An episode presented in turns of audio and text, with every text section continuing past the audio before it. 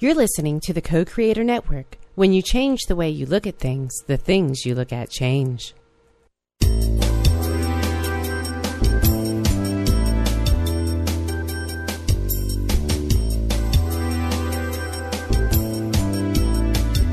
Good afternoon. Welcome to Why Shamanism Now, a practical path to authenticity with your host, Christina Pratt, director of the Last Mask Center for Shamanic Healing. She's talking about how shamanic skills can bring us to physical, emotional, mental, and spiritual well being, especially when nothing else can. Now, here's your host, Christina Pratt. Welcome, everyone, to Why Shamanism Now. This is your host, Christina Pratt, and I'd like to begin here today by calling in the spirits to gather round. So I call out first to our ancestors, to yours and mine, to those people who lived well and died well, and who bring to us the legacy of all that is good and true and beautiful in our ancestral lines. I call out to these people who are able to serve as ancestral helping spirits and to be with us in the day to help the living to have the courage and the vision, the insight, the creativity to do what it is that they have come into this life to do. So we call out to these ancestors, for it is on their shoulders that we stand, and we ask them to help us to not make the same mistakes that have been made over and over and over, but to learn from those who have gone before us, to open to possibilities, to face the fears that make us afraid to do something new, and to learn from the past and do it in a better way. And we ask the ancestors in particular to gather around us to help us to understand to what do we need to hold true and to what do we need to innovate. So we give thanks to these ancestors for gathering around us. And we take a moment to move our awareness from our head down to our heart, our heart down to our belly. And with our awareness in our body, extend our energy down into the earth and to take a moment to give gratitude for this day. Gratitude for the beauty and the wonder and the mystery that this day holds. And gratitude for the miracle of life gratitude for all that is in the life, that which is clear, clearly a gift, and that which is not yet clear, the gift that it is. So, for that which is good and that which doesn't quite feel that way yet, let us give thanks for that as well. So, with gratitude for life and all that has brought us to this moment, all that is and all that will be, we extend our energy down through all the layers of the earth to the very center of the earth. And we reach into that great being, into the heart of the earth, and we give thanks and invite this energy to come up into our day. And in this way, we draw up all the wisdom of manifestation, how to be here in form in a good way.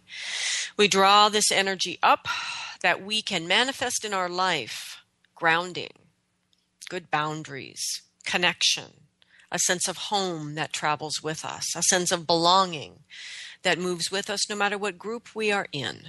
We call out to the earth to help us with these energies that we can stand here in the place that matters to us, in a place that we believe in and are willing to act, to manifest. We give thanks to the earth for connection and interconnection, and ultimately the sense of the oneness of all things.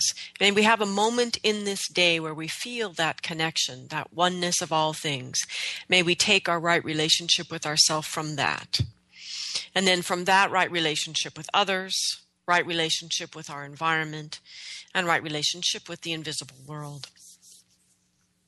So we give thanks to the earth for the wonder of her dreaming that brought life as we experience it to the face of this planet. And with that earth energy rising up into our bellies, and from our bellies to our hearts, and our hearts to our mind, let us send that energy up and out, out through the sky and whatever weather it holds for you here today, out through the atmosphere and out into the cosmos. And as we move past the great wonders of our cosmos and all the heavenly bodies, the stars, the galaxies, out to the highest part of the universe, and by whatever name you know this energy, name it. See yourself reflected in it and it reflected in you, and draw this energy down through all the layers of the sky, drawing into this day the energy of blessing, the energy of protection and guidance, the energy of generosity and benevolence, the energy of right action, the energy of clear vision, creativity, and innovation. And as we draw this energy down into our heads and our hearts and our bellies, let us take a moment and just imagine the meeting of these two great legendary lovers, the earth and the sky, coming together within us in that energy that has brought all life in form as we experience it here into manifestation. And let us call out to the energy of the heart to awaken in that space, in that space of the love of the two great lovers. And let the heart open to the crucible of change that it is, and call up the fiery passions of our bellies and the crystal clarity of our mind, and bring these energies together in our heart and let those energies dance, this dynamic dance of tension that gives birth to that third and as yet unknown energy, the energy of your soul's purpose. And may you find in that very same heart the courage in this day to do something large or small to bring that soul's purpose into manifestation in the world. So we give thanks to the spirits for gathering around. May what needs to be said be said, what needs to be heard be heard, and may these proceedings go forward in a way that are good for all living things. We have great thanks for the spirit help that abounds in all shapes and forms. I also have great thanks to those humans who are helping me to keep the show alive and on the air. I give thanks to Dolores and Olivia, to Deb, Lawrence, and Sarah, and all of the listeners who have donated to the show. If this show is meaningful to you in any way, it has moved you even if it moves you to frustration and distraction. Uh, please allow yourself to be moved in the heart into action and do something to support the growth of the show. You can go to whyshamanismnow.com, click the support button, and donate any amount of money in any currency, large or small. It is all greatly appreciated, and, and it all goes to keeping the show on the air directly. And I give thanks to those of you who are not able to donate financially, but who do things to help the show to grow. Um, sending me questions, sending me great ideas for the shows, great ideas for guests, and also those of you who send me those lovely emails that simply share with me how you have taken what you've listened to on the show into action in your life and how it is changing things. And so, for all of the many ways that you all help the show stay alive and well and free, to those who choose to tune in or are able to tune in. Thank you. And I'd also like to give thanks to our guest, Stephen Beyer. Thank you, Stephen, for being with us today. Oh, it's it's my pleasure. I always enjoy talking with you. So, for those of you who, I don't know, are sleeping under rocks these days, uh, Stephen is the author of Singing to the Plants, and he's been on the show many times. Uh, Singing to the Plants is available um, through your website, right, Stephen? I'm sorry? Yes, you the, can do it through the website or you can get it right on Amazon. Or probably anywhere at this point. Um, Anywhere and, uh, fine Stephen, books are sold. Where fine books are sold. And Stephen's uh, website is Singing uh, to Plants. www.singing.singingtotheplants.com. And it is also um, the portal to access his um, great abundance of fabulous blogs. Uh, how many years are there, Stephen? Um, I could look, but my guess would be five or six, no, more, six years of uh, blog posts. You can be lost there all day reading. It's fabulous. Thank you. I, I I hesitate to go because I always end up there for three or four hours, just going from one thing to another, and then wait a minute, what was I supposed to do today? It's wonderful. So, um, Stephen is a professor and author who holds doctorates in both religious studies and psychology.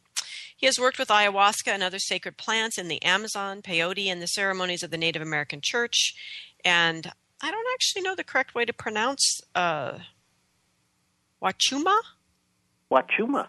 Yeah. You got it in uh, Peruvian Mesa rituals and undertaken numerous four day and four night solo vision fasts in Death Valley, in the Pecos Wilderness, in the, is it Gila Wilderness Gila. Mexico? I've never been there.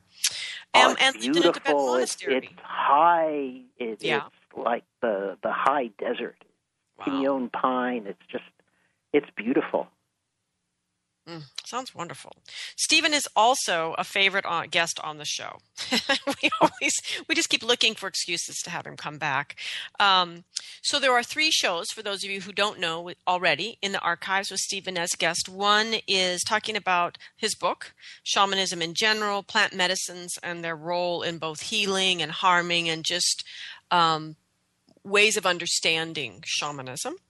The second show, we talk more specifically about the sacred plants themselves and and about the possibility that we need a new way of understanding um, working with the plants and in particular working with them in their ceremonial conditions versus just extracting their active elements out and thinking um, it's all going to be the same.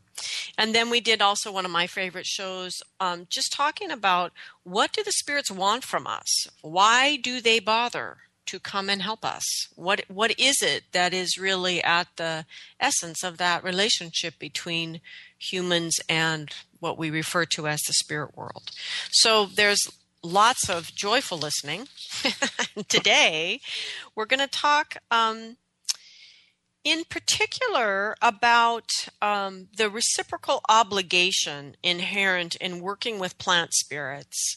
Um, and, and, I think of them as sort of different vectors of confusion that are coming at that.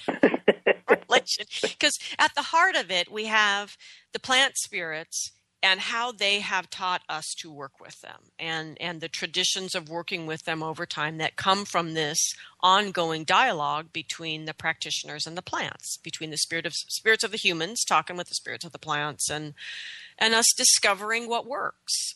And and and now today, so that's at the heart of this, because that's not gone a lot of people think that's gone. It's not gone. Um, but then there's these vectors coming in. There is this well intentioned medical vector, which is um, a big part of our conversation today. There's also what I call the entitlement vector. Mm-hmm. it's this this culture of of people younger than me who have access to everything and they want it all now and there's there's not a lot of awareness or value for the journey that brings you to a particular place and time and relationship with things. There's this idea that I paid my money, the ayahuasca, damn it, should give me enlightenment tonight in this ceremony, no matter where that ceremony is held or who's holding it. And it's kind of this entitlement thing. And then, of course, there's the now currently much publicized ecotourism piece of um, going going to wherever to do whatever sacred plants happen to be there for a vacation. So it's a lot to talk about. That's um, a lot to talk about. So let's just focus on the whole medicalization piece and maybe we could just start there. Um, okay. Yeah. Well, coming up in Oakland, California, um, is the uh, conference called Psychedelic Science 2013. And if anybody out there is interested in um, the use of psychedelics at all, this is the place to be. There are going to be uh, clinical tracks uh, there are going to there's going to be an entire ayahuasca track where I don't know maybe 60 researchers from all over the world are going to come and talk about their research with ayahuasca. There will be presentations on the use of ayahuasca and iboga um, to uh, heal addictions. There will be discussions on the use of psilocybin uh, to deal with anxiety. Um, and it is as the title says, a, a scientific conference. And I will be presenting a paper there. Um, Christina, you're going to come, aren't you? I am coming. yes. You, yes. To the people out there, let me tell you, Christina and I have been friends now for years, and we've talked on the show and we've talked on the telephone, and I have never met her. we came this close to each other a couple months ago but a Chicago snowstorm ruined that, right? You remember that? Well, it sort of threatened to. and then we all just gave up. so, anybody yeah. out there who, who wants to uh, meet Christina, wants to listen to my talk, or wants to just uh, see one of the, the really important psychedelic science conferences that there are uh, anywhere in the world, I, I recommend that you come. And, and, and at this conference, as in preceding conferences and other conferences that have been held elsewhere, what we hear a lot of talk about are, are what the sacred plants can do for us.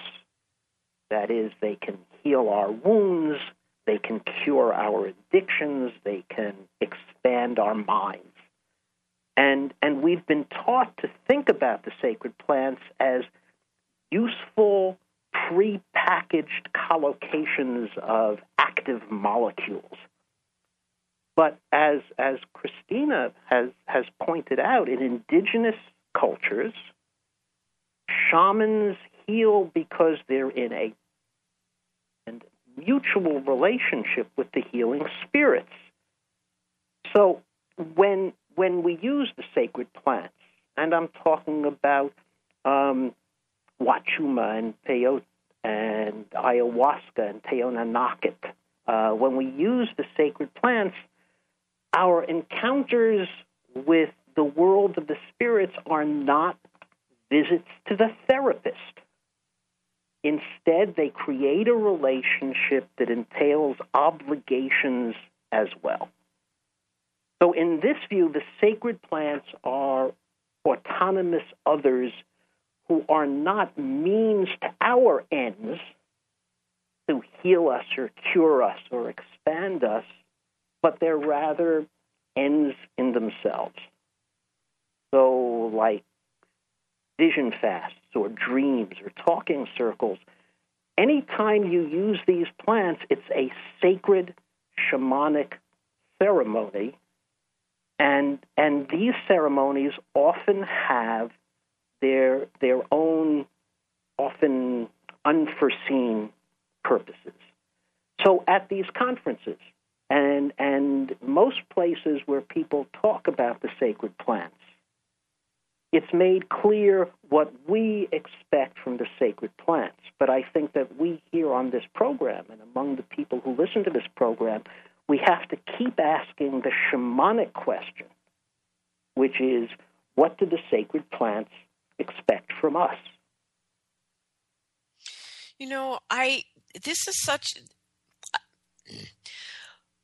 there is a story about um is it Maria Sabina and oh, and yes. the psilocybin mushrooms and how and it's it's part of a theme in sort of this background talking about shamanism about how the shamans are losing their power is how it gets interpreted but i think it's a misunderstanding because i think it actually ties back to what we're talking about today so we have maria sabina in let's just for sake of this discussion in right relationship with the mushrooms Mm-hmm. in her reciprocal relationship, maintaining that. And as she works with her people, they're also making their offerings, saying their prayers, singing their songs, you know, whatever it is they're meant to be doing to stay in that relationship.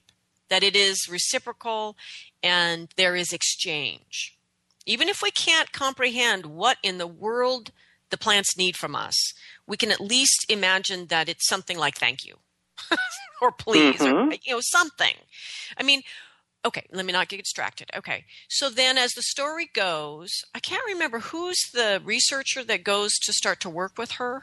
R. Gordon Wasson Yeah, right. um, And- was and a, he- a banker and an amateur mycologist. And he, uh, as part of his researches, went, went down among the Mazatec and found not only Maria Sabina, other um, Mazatec healers who used this mushroom. And he was very excited because there were um, ancient references, there, there were centuries old references to the Teonanacatl. And he was able to identify the psilocybe mushroom with the, the ancient textual references to the Teonanacatl, the sacred. But go ahead, finish this. Well, go ahead with the No, story, that's exactly it. So he's all excited and he gets to put two and two together academically and research wise and history wise. And he has his own great experiences with the mushrooms. But he, he doesn't give back. He doesn't know how to give back. Mhm. and and you know often what i see is that the fact that we don't give back is so shocking to the indigenous people where the giving back that, res- that reciprocity is so um, ingrained in the nature of how they do life that Mhm. they don't know we're not giving back in a sense because they can't imagine not doing it and so there's a certain confusion or blindness there almost I think And that's so- exactly right. and so then so so he so he takes and he doesn't even mean to be taking you know? I mean that that he's sincerely excited. I mean he's sincerely in a good place around all this. It's the best of all possible worlds except that he doesn't understand that he is not giving back. And maria sabina's relationship with the mushrooms suffers. I think and I would I'm not blaming right. them all on him, but this is what I see happening is because we're not maintaining that relationship, the power that we gain through that relationship to make all these amazing things happen wanes because it's the relationship that's waning. We're in debt, in other words. I think that I think that's exactly right. And and Wasson was looking for his own spiritual benefit. He took these mushrooms and he said it was this this transcendent experience. He said he saw God. And to Maria Sabina, this made no sense because she was, among other things, uh, a good Catholic. And if you want to see God, you go to Mass the mushrooms were for healing. And when Wasson wrote this up, and it was it was a front page story in Life magazine. I mean, he brought down Life magazine photographers with him to record all of this. Of course, what happened was that hordes of Westerners, North Americans seeking enlightenment, hippies, came down and started taking the mushrooms and started to to ask for ceremony so that they could have some kind of transcendent experience. Maria Sabina could not understand why these healthy, well-fed North Americans were coming down to be healed. There was nothing wrong with them. And they they helped to ruin the ecology by by not taking care when harvesting the mushrooms. Exactly what's happening with peyote in, in the southwestern desert today. Um, and Maria Sabina said that her relationship with the mushrooms was was gone.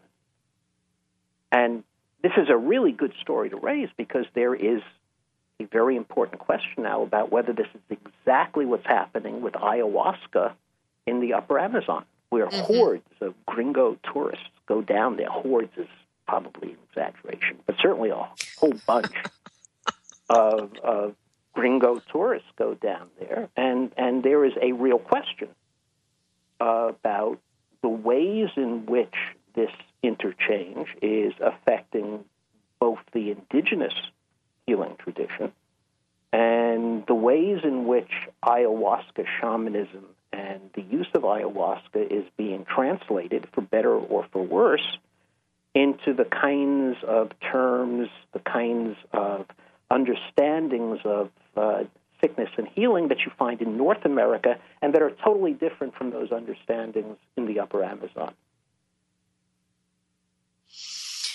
So this is, I think, you know, when I was calling in the ancestors and asking that maybe we could learn from our past mistakes.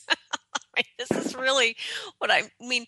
We're at a time on the planet where I, I, I think I wouldn't have to argue too hard to say there's just too many people here, and and we need to um, we need the healing the plants have to offer. And, and we need to go about this in a way that preserves that relationship so that um, the dynamics of healing can happen. And and I, I feel like we've I feel like we've we've seen this mistake already played out but I'm I'm not sure it was labeled correctly. So I don't think people are putting two and two together and realizing hmm you know maybe we shouldn't do this with peyote and ayahuasca and you know, you know um, I, I, still think that we um, don't understand. We think we understand, but we don't understand. And we're going to do it again. I, and we're well, going to run out of sacred plants. I, I, think it is certainly true that, uh, first, I think Americans have a very, very short attention span, and I think that they they pick things up as fads. I have been fascinated when I put on my anthropology hat. I have been fascinated because I think you can date the the North American European interest in ayahuasca to a very specific date. Usually, these things are are, are gradual and vague, but I think there was a single event that that sparked the interest in ayahuasca, which was the publication in 1993 of uh, Luis Eduardo Luna's book containing all of Pablo Amaringo's paintings Mm-hmm. that purported to represent his ayahuasca visions. And I think it was the publication of that book that was the spark that ignited this tremendous interest in ayahuasca. Um, and so I can I can talk as an anthropologist about um, uh, really two phases in, in ayahuasca shamanism generally. One is prior to about 1995, uh, and the other is after about 1995, Yeah. when this, this cultural, this intensive cultural interchange started to happen. Yeah. Um, although I am not sure how much effect it has had on the, the bulk of shamanic practitioners in the upper Amazon. There are only a relatively small number of practitioners who have become specialists in um, in serving gringos. Um, I call them gringistas. there are only a relatively small number of, of gringo specialists in the upper Amazon. But it is having an effect. It has an economic effect. It has an effect on the ways in which they, they view their own practice, and it has an effect on the terms they use and the concepts they communicate in um, serving the, the, the clients who, who come from far away to uh, to drink ayahuasca. And and part of the challenge that I see in it goes back to the the piece of the story with Maria Sabina and, and uh, about her confusion between the distinction between seeing God and getting healing. You know, and and and I because one of the things that I've been talking about a lot lately is it's time. it's time for us to begin to practice our shamanism shamanically from a belief in oneness, not a belief in the separation. Uh-huh. And this whole this whole idea that there is a separation between my health, my well-being, my living soul's purpose, my living, my reason that I'm here, and then this whole going off to have a transcendent experience with ayahuasca that it's still it's still being approached um, from from this belief in this separation between the the physical and the spiritual, between you know man and God, and and and this and so if we've got practitioners who are beginning to specialize in people that believe in the separation, then you're going to start getting ceremonies that that also are based in that separation. I mean, I because I I went to the Amazon in '95, Uh huh. and what I saw You beat the rush. I, beat the rush, right? And, and, and part of what I saw is how the beliefs the shamans were expressing to us, because we all went to learn from them as well, hmm confused everybody because they weren't based in religious religion and the idea of the fundamental idea of our separation from God. That they Mhm. were based in oneness and, well, frankly, Taoism. You know, shamanic Taoism, essentially, and but basically based in the understanding people get if they observe nature and live in it hmm and that and and that I have been criticized regularly throughout my practice for not calling Jesus Christ in at my altars Uh huh. because Jesus was a shaman, is what everybody says, blah, blah, blah, blah, blah, blah. But my point is, we will be here all day if I call in Jesus Christ and all of his counterparts and all of the world religions. because I'm not Mhm. calling in one without calling in everyone. So that's one thing.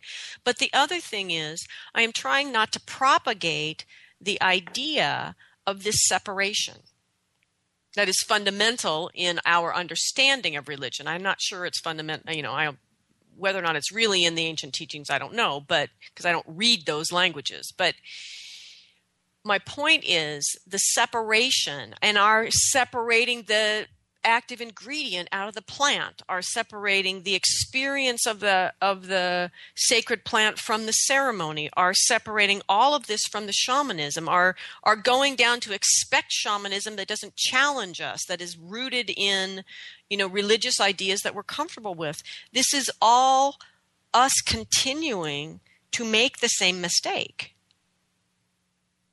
Which is I to think pro- I think oh, that go ahead. I think that I agree with that. I, I think part of the problem is, and this is not just going to the the Upper Amazon to drink ayahuasca, or going to um, uh, a sweat lodge, um, or visiting Siberia.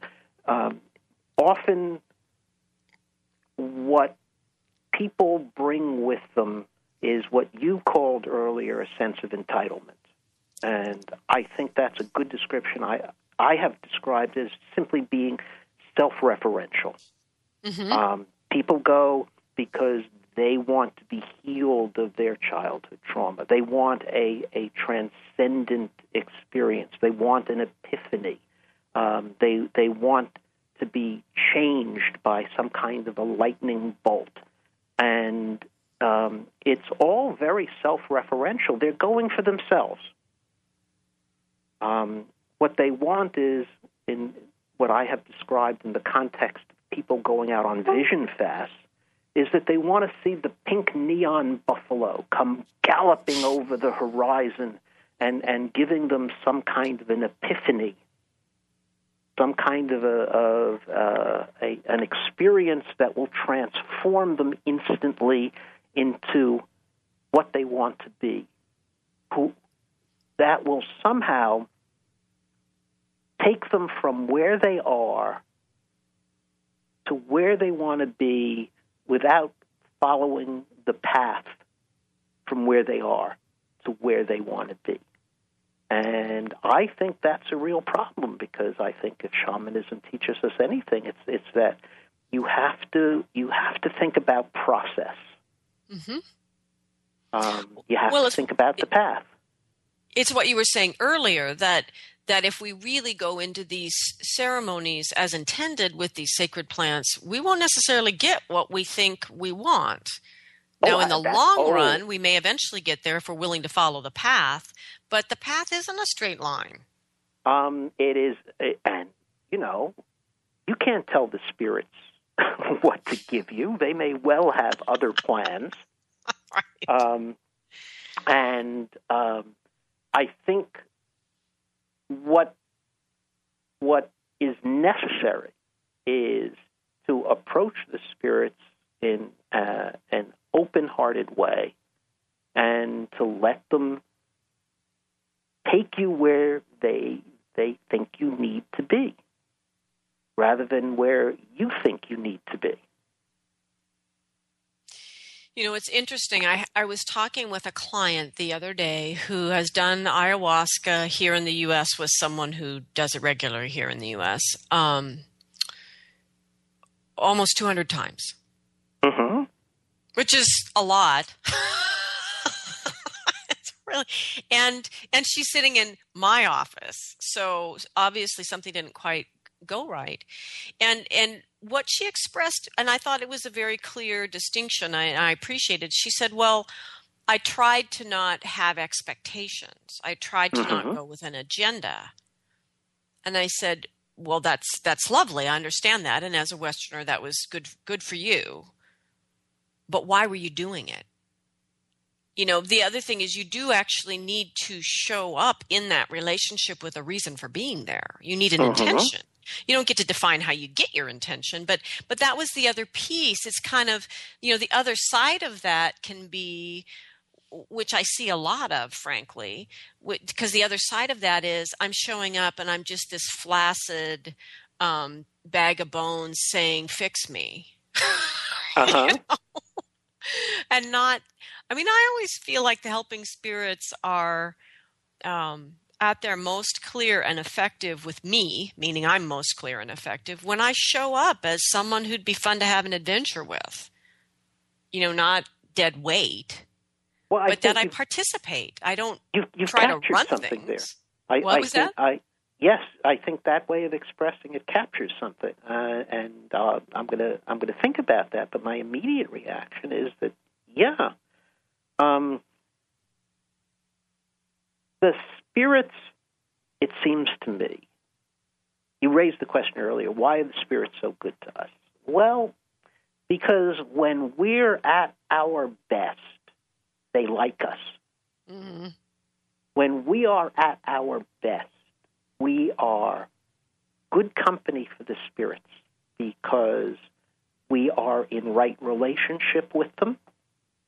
Um, we are able to sing their songs to them. We're able to give them tobacco. That's very important too. For some reason, we are the only species that can give them tobacco, and um, I think they miss us. I think that you know in in um, mythology, um, there was a time when humans and animals and the plants and the spirits all spoke the same language. This kind of mythical time when we were all able to communicate to each other in an open-hearted way and listen to each other devoutly with our hearts. Um, and I think the spirits want that time back. And they're they're always willing to help us, but the ultimate thing they want from us, I think, is for us to be in right relationship. And because then we can go on this adventure with them. We can look at the incredible beauties of the universe. We can we can just live in the magic forest with them where everything is new and everything is miraculous. And I think when we're at our best, we're funny. Yes. I think, I think, I think we make Yes. them laugh. I think we we innovate, not always intentionally, and it they just they we just make them laugh when we're really Mhm. at our best. so, Stephen, let's talk then about this whole path of medicalization of the plants because i'm not even you might even want to lay the groundwork because i'm not even sure all listeners realize how much research is going on and what is it that the medical researchers are looking for from these plants. I mean Well- the whole uh, ayahuasca tourism is pretty well advertised but but this whole medicalization piece isn't actually all that known. There, there, there has been a renaissance of psychedelic studies. As, as you probably know, um, the initial research into psychedelics um, was halted in the in the 70s because um, of fear, because um, there was a lot of um, non-institutional experimentation. There were a few advocates of psychedelics, like Timothy Leary, who became um, targets uh, for people who wanted to c- control psychedelics, and it became very, very difficult to do genuine scientific research with psychedelics. That changed um, first with Rick Strassman, who, who was able to get approval to do studies uh, with DMT, dimethyltryptamine. And there have been a number of studies now, um, the use of psilocybin, which is the, the what is supposed to be the single active molecule of the psilocybe mushrooms. Um, there have been uh, uh, there's been let me step back. The use of psilocybe mushroom, uh, psilocybin, in order to alleviate uh, anxiety in near-death terminal cancer patients. There have been studies on the use of MDMA uh, to um, help with psychotherapy for post-traumatic stress disorder. There have been studies of uh, uh, not well designed, in my opinion, but there has been work on the use of iboga uh, or ayahuasca in dealing with addictions. And there is a renaissance of studies of psychedelics to deal with a number of psychiatric conditions. Um, now, we can. Uh, there's lots of critiques you can make of, of this body of research, but the one that concerns me is is this. Um, are we um, what is happening to the relationship with the sacred plants when we use them simply as a source of particular active molecules? When we view the plants simply as a way in which to extract a molecule that will have some kind of a curative effect. For example, ayahuasca, some people have claimed cures cancer, or there have been at least stories, anecdotes of people taking ayahuasca and having their cancer cured. What does that mean about ayahuasca? Is ayahuasca simply an herbal tamoxifen? Is ayahuasca simply a green Avastin? Um, is it simply a chemical that will cure certain kinds of physical diseases, or is it the body of a spirit with which you need to be in a personal and mutual relationship? Um, are we simply trading one oppressive regime for another? Right now, the sacred plants are illegal does that mean that we are going to trade our use of the sacred plants from having to take them in our basement because we're afraid of the police to a situation where we can only take them in hospitals from people who are wearing white coats and are certified by the state? I'm not sure I see a difference in the way in which we can achieve right relationship with the plants and with the spirits, the, the spirits who are embodied in the plants. Well, and the irony of this is that the very problems we are see- going, the medicalization piece here is going to the sacred plants to solve are the from a, are the problems which from a shamanic perspective exist in our culture because we are not in right relationship with mm-hmm. ourselves with our life with our mm-hmm.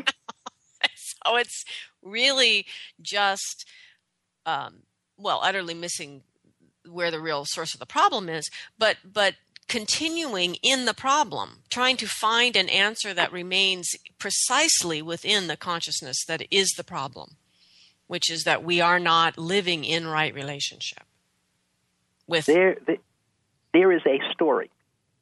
Um, i think there's a science journalist named joel swerdlow who told this story about an ethnobotanist who went um, i think i forget the philippines malaysia someplace like that and he was looking for plants that might be used um, to heal cancer and he found a shamanic practitioner on this island and uh, who had a reputation for being able to heal cancer uh, using a particular plant. So um, he asked the shaman if he would let him have a sample of the plant, and he sent it back to his laboratory in Switzerland or wherever. And it, the laboratory reported that the plant had some kind of anti-cancer activity. And so the guy, very excited, went back to the shaman and said, "Boy, can I can I have some more of that plant?" And the shaman said, "No." Not clear why. Maybe he was afraid that somebody was going to steal his secrets. Maybe he thought the plant might be misused. But in any event, this ethnobotanist stole the plant. And he took the plants that he had stolen back to the laboratory in Switzerland where they were analyzed as being exactly the same plant, the molecules were the same, but it no longer had anti cancer activity. Um, I don't know whether that's a true story or not. If it's a myth, it's a good myth um, because it makes a good point. Um, when he stole the plants, he was not in right relationship with them. Um, it may be, too, that the thing that was important in making the plant work, that is, in invoking the spirit of the plant, was not just the molecular structure of the plant, not just its constituents, but the fact that the shaman sang to the plant. Mm-hmm. And if he didn't sing to it, it was inactive. And like I say, I don't know whether that's a true story or not, but if it's a myth, it's a myth with a point, which is that um, you can't, I think, take the molecules out of the plant and somehow expect there to be this right relationship anymore. Um, now, I this question came up. The one, the man who who did this study out at UCLA in um, end of life anxiety and terminal cancer patients is a, a psychiatrist named Charles Grob, um, and he is a wonderful man. Uh, I am a great admirer of his. If I were dying of cancer, I would want Charlie Grob to be my doctor. Uh, he is a man of tremendous compassion and understanding, and what he wanted to do was to relieve the suffering of these people who were filled with anxiety because they were going to die of cancer soon. And psilocybin, the active molecule in the sacred Mazatec mushrooms, um, seemed to, to do this. But one of the things he did was to allow the patients to contextualize their relationship with the psilocybin in a ceremonial way if that's what they wanted to do.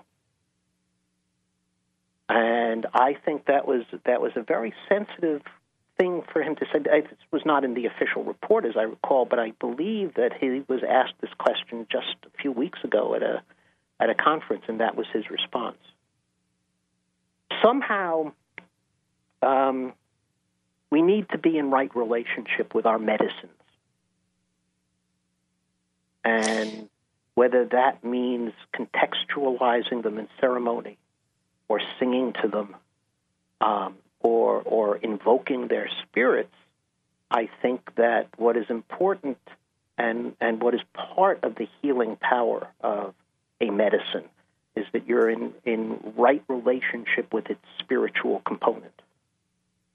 You know, and I think people, you know, would listen to us and think we're both nuts, but but there's two parts to this I would want to add, which is that when I work with clients who um, are undergoing chemo or radiation for their cancer, um, and I didn't invent this. Actually, a, a, client of mine told me she was doing this, and it really uh, and it worked. Which is she journeyed to the molecule or to ah. the mm-hmm. to the wavelength you know whatever you know she got the name basically from the doctors she journeyed to the the medicine you know even though it was was not a plant medicine and and got to know the energy and talked to it about what she wanted it to do you know what what what the relationship was about in her perspective and asked it to not be so toxic if possible and you know all these different things and you know the people that I've worked with that have done this have have had from the doctor's perspective um, experiences with these treatments that are really on just over the range of good in the range of normal experience with these, you know, with these mm-hmm. uh, ex- with these medicines or whatever we want to call them, drugs, what treatments, and you know, and so being in right relationship with everything is kind of the shamanic point, and in particular. Um, in this case, if we want these truly sacred plants who have really powerful medicine to offer us to continue to offer it, to be in right relationship with them. But the other thing I wanted to add is one of the things that really really peeled my eyelids back around all of this frankly was learning from the not just the shamans in the rainforest but the people in the rainforest talking about how they worked with all the plants. And and that you know particular plants you sang a particular song at you know two o'clock in the morning. And you always approach them backwards. And you you know i mean there were these really special relationships and that they'd learn from the plants that if they picked them at a certain time or only after the rain or you know all these different things that the plants would flourish in their lives. And that when when they didn't follow that protocol it's not that the plants well sometimes the plants didn't grow but that but that the idea that each of these plants has this unique its own unique life cycle and it has its potencies and its way of working with us and that it's very detailed for people that are masters of plant relationship which the shamanic people of the rainforest are in general not just the shamans but the people that are growing plants and harvesting what's there. I mean they have huge relationships with the plants. And the the the woman that I was with right outside of Chicago when we almost had our fateful meeting. you know, she you guys all had a big drought last year. She mm-hmm. worked with the spirits of the land there. The, and she she and her husband pay a farmer to work their land. Mm-hmm. And um, he said their land produced well over 50% more than any other land that he was working that that summer. So you know, people might think we're nuts thinking that these researchers should, you know, find a way to have these plant spirits in ceremony, to sing to them, to do whatever with them. But there's huge evidence historically and present time, even with my cancer patients, that that being in right relationship with things, being willing to learn the song and singing it is powerful medicine and it's not that much to ask. I would go one step further. I would say that um, we have to be careful about, again, thinking of these things instrumentally. That um, you you get into right relationship because you have a better medical outcome.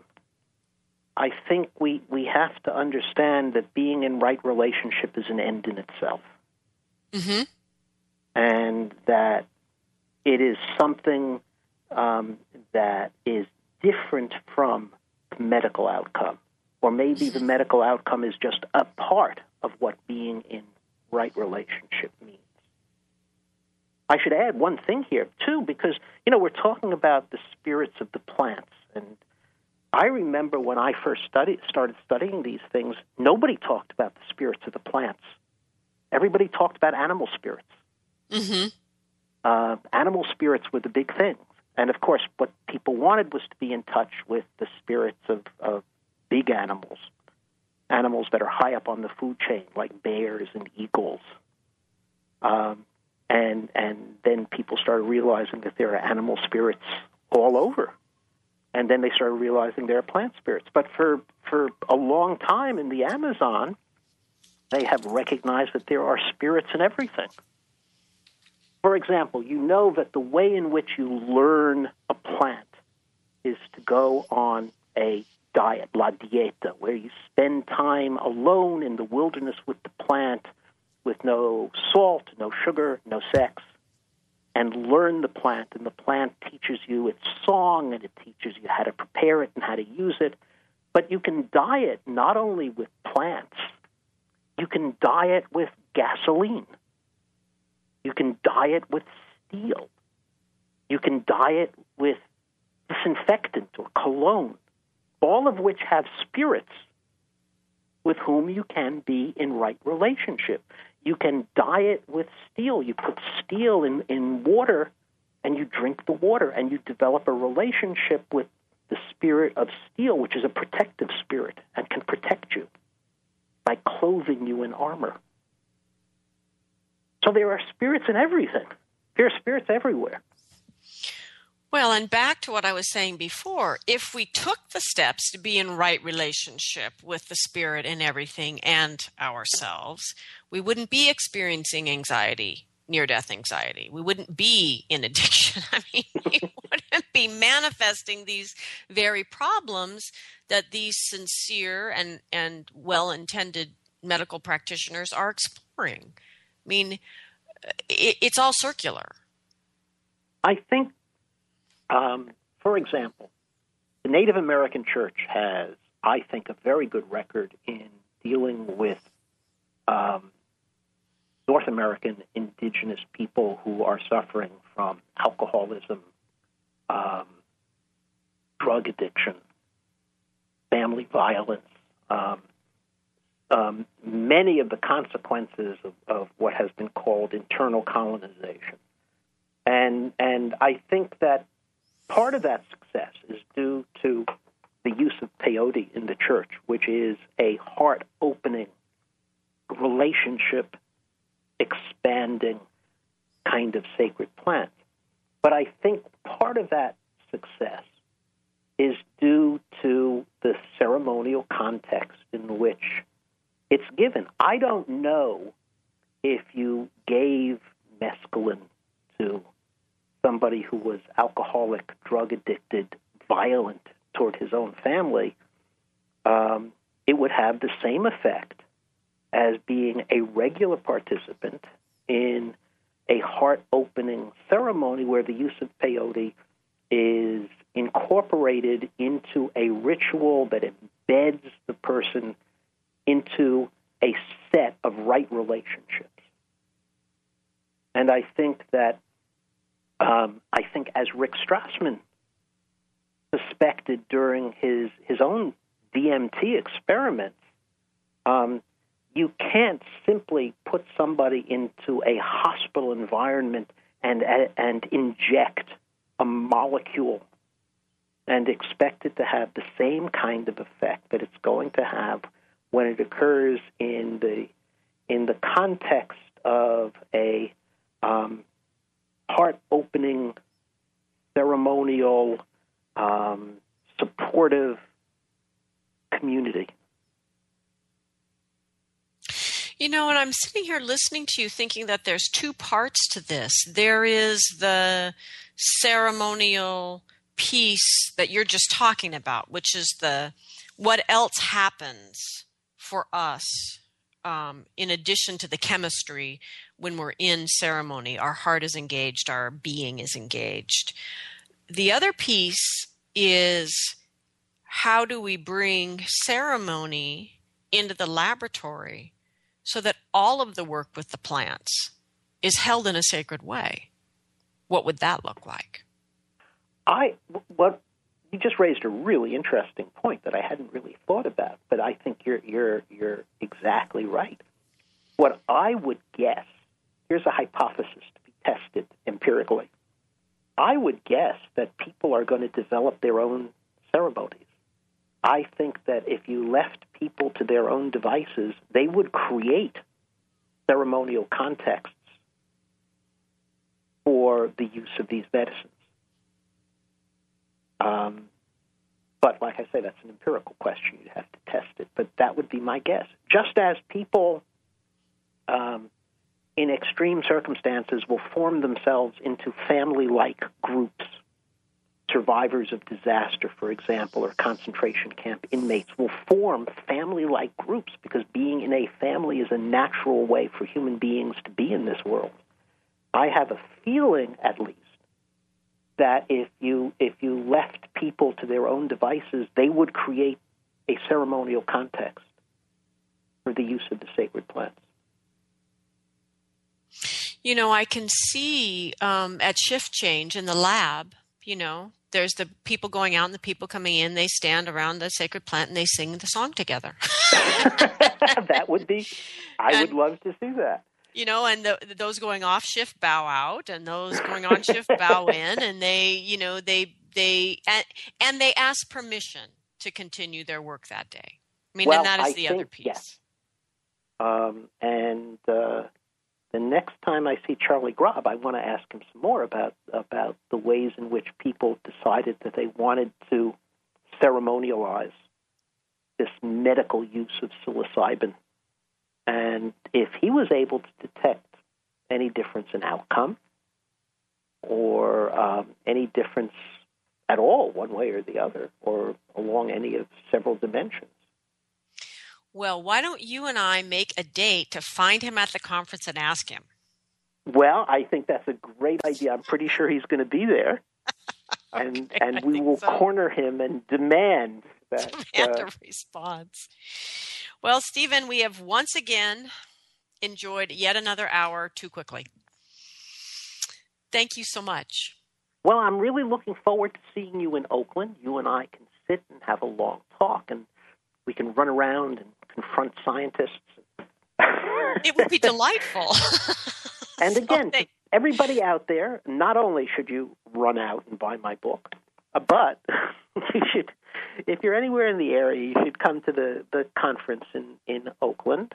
Um, if you consider yourself a, a member of the, the sacred plant community, if you have a particular interest in ayahuasca, I should point out that at the conference, and I believe this is free and open to everybody, on Thursday night, there will be an open community forum. I will be one of the moderators. So this is on Thursday night, April 18th. Let me check and make sure that's correct. At the it is, yeah. I was just okay, and it's night. going to be at the Marriott, whatever it is, the Oakland Marriott City Center. There will be a a community meeting, an open community meeting, an open mic where people can talk about issues, especially with regard to um, ayahuasca retreats in the Amazon, uh, questions of physical safety, um, questions about the commercialization and commodification of ayahuasca, questions that have been raised about sexual assaults on participants at ceremonies in the Amazon. Um, so, physical and other safety, physical and psychological safety issues, um, just to talk about where we are, what the problems are, what solutions people may have to the massive changes that have been taking place um, um, in in the area around Iquitos and Pucallpa and, and uh, Puerto Maldonado, um, which started with, with the death of the young man at uh, at one of the ayahuasca centers, and uh, so the the concern has continued. And I think if you're interested in that, you should all come and let your voice be heard. Thank you, Stephen. I look forward to seeing you next month. Okay. And don't forget Stephen's book and his site, uh, singing to the plants, all one word, dot com. And Stephen, we give thanks to your ancestors and to the ancestors of all of the people that helped you not die in all of your survivalist training and all of the plants and all the animals so that you could have had all the amazing experiences you have had that brought you to the, be the person that you are today. So thank you. Well, thank you. It's always a pleasure. So we give thanks to the ancestors gathered round, the earth below, the sky above, and the heart in the center that connects and unites it all. Thank you, everyone, for listening this week. Have a great week.